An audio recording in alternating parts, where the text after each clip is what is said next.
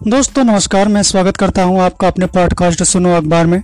कई दिनों के अंतराल के बाद, लगभग एक महीने के बाद मैं आपके सामने मुखातिब हूँ और इस समय कोरोना की ही चर्चा चल रही है। कोरोना के बारे में ही लोग चिंतित हैं, कोरोना से डरे हुए हैं और कोरोना ही अखबारों में भी छाया हुआ है।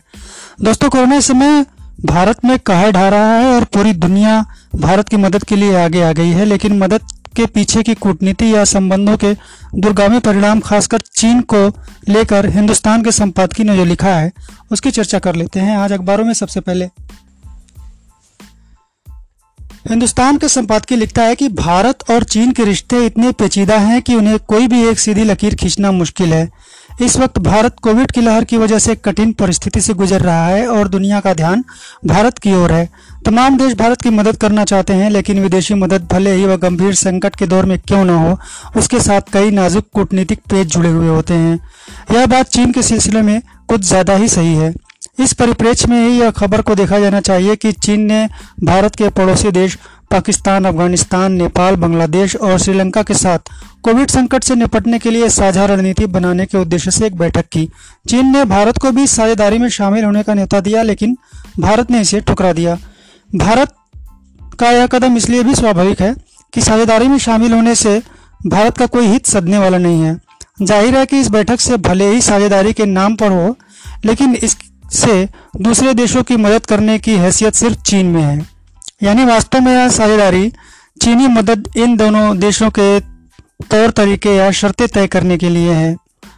यह भी गौरतलब है कि ये सभी देश सार्क के सदस्य हैं और भारत कोविड के मामले में पहले इस सार्क देशों की साझेदारी की पहल कर चुका है, लेकिन इस वक्त भारत खुद गंभीर संकट में फंसा है, इसलिए दूसरे देशों की मदद करने की स्थिति में नहीं है।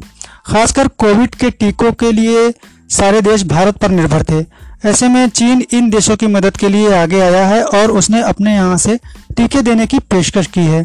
यानी एक तरह से यह साझेदारी भारत की जगह चीन को मददगार की तरह स्थापित करने के लिए है। ज़ाहिर है कि ऐसी साझेदारी में भारत क्यों कर शामिल होगा? इस तस्वीर का दूसरा पहलू यह भी है कि भारत में आपदा में चीन के कई ज़रूरी सामान आयात करने के लिए मंजूरी दे दी है। यह साझेदारी की बात है। हालाँकि यह मानना चाहिए कि दोनों देशों के बीच यह लेन देन सीमित ही रहेगा। चीन यह चाहता है कि इस आपदा में मदद के रास्ते व्यावसायिक रिश्तों को सीमा विवाद से अलग कर दिया जाए। भारत का नज़रिया यही होना चाहिए कि सीमा पर स्थिति असामान्य रहेगी तो अन्य रिश्ते भी पूरी तरह सामान्य नहीं हो सकते। चीन लगातार यह दिखाने की कोशिश कर रहा है कि भारत का सच्चा मित्र वही है। हालाँकि भारत का यह मानना है कि चीन से मदद नहीं ली जा रही, बल्कि निजी क्षेत्रों को ज़रूरी सामान की आपूर्ति के लिए मंजूरी दी गई है। वैसे भी यह असाधारण संकट है और 16 साल बाद पहली बार भारत में विदेशों से मदद ली जा रही है। सुनामी के समय भारत को तत्कालिक रूप से मदद की ज़रूरत पड़ गई थी। कोविड का अभी जो विस्फोट हुआ है, उसने भारत के स्वास्थ्य तंत्र की सीमाएँ और कमजोरियाँ दिखा दी हैं।